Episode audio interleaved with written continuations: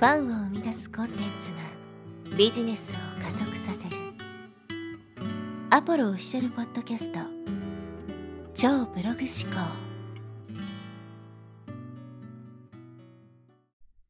はい、えー、こんにちは、ポロです。今日はですね、コンテンツ販売で起業するために必要なものというテーマでお話ししていきます。まあ、僕はですね、このコンテンツ販売というものをメインのビジネスとしてやっているわけですけど、まず最初にですね、言葉の定義からお話していきます。コンテンツクリエイターとコンテンツホルダーとね、いう二つの、まあ、呼び名があってですね、これは実は違う、まあ、概念というか考え方なんですけど、コンテンツクリエイターというのはまあ僕みたいな人で、コンテンツを作って売るっていうことをメインのビジネスとしている人をコンテンツクリエイターと基本的には呼びます。で、コンテンツホルダーっていうのは、何かね、突出したスキルとか実績とかね、そういったものを持っていて、それをコンテンツ化して売る人なんですね。例えば英語コーチで英語を教えるスキルがめちゃくちゃズバ抜けてるから、それをコンテンツにして売る。そういうコンテンツ売るための商品を持ってる人みたいな感じなんですね。ホルダーなんで。でも、その人たちは果たしてコンテンツ販売で稼いでるかっていうとそうじゃなくて、まあ、あくまでも自分のノウハウとかスキルとかあってメイン商品を持ってるわけですね。で、それに付随してコンテンツを作って売っているに過ぎないんで、まあ、コンテンツビジネスではないんですね。なので、ここの違い、まず、コンテンツクリエイターなのか、コンテンツホルダーなのかっていうことなんですけど、コンテンツクリエイターとして独立して、まあ、起業してね、やっていける人ってほとんどいないんですよね。コンテンツ販売ってすごくね、こう、やりたいみたいな人多いんですけど、その大半がですね、やっぱりコンテンツ販売やりたいというよりは、単純にこう、不労所得が欲しいだけみたいなね、ネットでサクッとね、えー、楽して稼いでな、働かずにお金が欲しいみたいな動機で始める人が多いんで、まあ大半の人はうまくいかないんですけど、ちゃんとやっていてもですね、なかなかその企業に至るまでのですね、収入が得られないっていう人が多いんですよね。で、これなんでかっていう話を今回ね、していきたいと思うんですけど、まあ大きな理由は2つあるかなと思っていて、1つはですね、高単価な商品を持ってないっていうのは1個あるんですよ。例えば Kindle とか Udemy とか、まあ1個売れても数百円から数千円のものだけでね、何十万とか稼ぐっていうのはちょっとなかなか難しいわけですね。まあ、数をいっぱい出していけば無理じゃないですし、僕ももうこの Amazon と Udemy のね、売り上げだけでもサラリーマン時代の月収を超えてるので、別にその数十万とかってね、えいけないことは全然ないんですけど、やっぱりそこに至るまでは時間がかかるし、数をいっぱい出していかないといけないので、なかなかね、この低単価なものだけでやっていくっていうのは厳しいわけです。だからサラリーマンの月収ぐらいだったら、まあ僕ぐらい数をね、出していけば、まあたどり着けなくはないわけですけど、でもじゃあ100万とかね、1000万とかいけるかっていうとちょっと厳しかったりとかするんで、やっぱり高単価なものを売っていかないといけない。まあ、せめて3万から5万ぐらいのものは1個は最低限持っておかないと、なかなかそう売り上げバーンとね、上がることはないわけですよ。で特にほとんどの人は Kindle しかやってないので、Kindle なんて本当にね、えー、数万円いくのすらきついみたいな人も多いわけですね。それこそ1年間で100円も稼げない人も、まあ、ザラにいるというかね、結構いるぐらい、本当にまあ収益性が低い、ね、しかも競合が多くて、まあもう、レッドオーシャンみたいな感じになっちゃってるんで、全然稼げないみたいな感じになっちゃうわけですけど、そういった感じで、まずはこの、金額は安すぎるもの。Kindle だけで数十万いこうとかっていうのは、まあ無理なので、基本的には。なので、えー、そこのね、考え方。高額な商品を1個持つ、1個とかね、高額な商品を持つっていうのが、まず1つ目ですね。で、2つ目ですけど、これは数を増やすってことなんですよ。数が少なすぎると、やっぱり稼げないですね。コンテンツって基本的に同じ商品2度買うことってないわけじゃないですか。ってことは、商品の数が少ないってことは、リピーターができないってことなんですね。だ常に新規集客をし続けないといけないと。で、新規集客をし続けるってことは、それだけ大変なわけですよ。既存顧客に売る方が5倍ぐらい労力も時間もエネルギーもコストもね、いらないっていうふうに言われてるぐらい既存顧客に売る方が簡単なんですけど、それができなくなるわけですね。せいぜい2、3個しかなかったら、もうそれで終わりなわけですよ。だからライフタイムバリューが全然大きくなっていかないと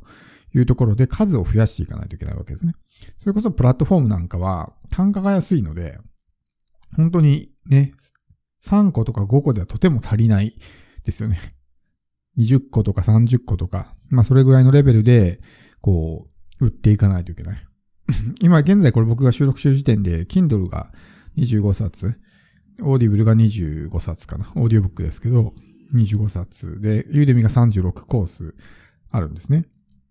やっぱそれぐらいは最低限出していかないと、なかなかね、そんなこう1個2個出したぐらいではね、数百円、数千円のレベルだったりとか。その中の一つがね、こう、爆発的に売れて、一個の商品だけで何十万とかっていうのはかなりまあ、現実的ではないので、もう本当に運の要素も変わってくるとかね、っていうとこなんで、やっぱり、たくさん作っていかないといけないわけですけど、たくさん作るって難しいんですよね。闇雲に何でもかんでもランダムに作ればいいってもんじゃないから、それはこう、間違った戦略なんですね。より自分の評判を落とすことにつながったりとか、何の関連性もないジャンル。なんか恋愛とかダイエットとかね、FX とか、なんだ、転売とかね。もうジャ、ンルがバラバラみたいな。とにかく今流行ってるから儲かりそうだからっていう理由で、いろんなジャンルに手出して、片っ端からコンテンツ作りまくるみたいなのは、そもそも戦略として間違ってるわけですけど、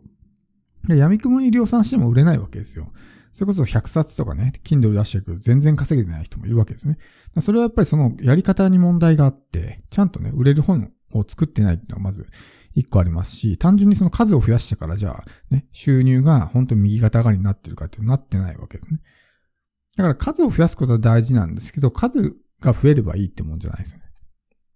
で、やっぱりその数を増やしていく上で、自分の実体験を伴ったコンテンツにする必要があるわけですね。そうしないと読んでもらえないから。自分の実体験が伴ってるコンテンツっていうのはね、そこに説得力が出ますし、自分が実際体験した上で、それをね、踏まえて伝えることができるんで、説得力が出るんですね。しかもその、まあ、一時情報みたいなものも含まれてますし、すごく価値が高いわけですよ。でも、実際、全然自分の実体験が伴ってない。例えば僕がダイエットの商品を作るとかね。何の情熱もないし、体験もないわけですよ。でも、ただ、こう、電子書籍を作るだけだったら作れなくはないと思うんですね。ネットにある情報を適当に拾ってきてくっつけるだけで作れなくはないから、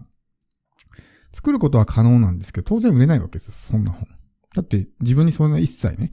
知識も経験もないし、情熱もないし、実体験も伴ってないような商品って、まあ得てして価値が低いわけですね。だからどんだけ増やしていっても売れないという状態になるんで、こう自分の体験を踏まえた上でコンテンツの数を増やしていくっていうのは大事なんですけど、まあこれが2、3個とかね、4、5個ぐらいだったら作れる人いると思うんですけど、それが10個、20個、30個となると、自分の体験を踏まえたコンテンツを量産していくっていうのは難しいっていうね、人が大半だと思います。10個作るのも、ね、大変とかってなっちゃうと、そこでもう終わっちゃうわけですね。10個で、じゃあ今後ね、5年、10年、ずっと安泰っていうかね、安心して安定収入を得ながら稼ぎ続けられるかってそうじゃないと思うんですね。常にこう、まあアップデートして、商品も増やしていきながらやっていかないと、コンテンツ販売だけで食っていくっていうのは厳しいと思います。だからこのコンテンツ販売で起業したいとかっていうんであれば、やっぱりそのアイデア力が必要になるんですね。こういうコンテンツ作りたいな、みたいな。もののアイディア力。そうするといろんなこう商品が出てくるわけですね。今自分の持ってるスキルを、いくつかの商品にね、まあコンセプトを変えたりして作って売ったりするわけですね。ってやると、こう商品の数が増えていったりとかするんで、いかにそのアイデアをひねり出せるか。で、多くの人はですね、逆をやっちゃっていて、むしろ自分には何のそんな売る商品も何もないみたいな、そういう思い込みを持ってることが多いんですね。ってなると、もう自分にはそんなもんないっていう思い込みで見てるから、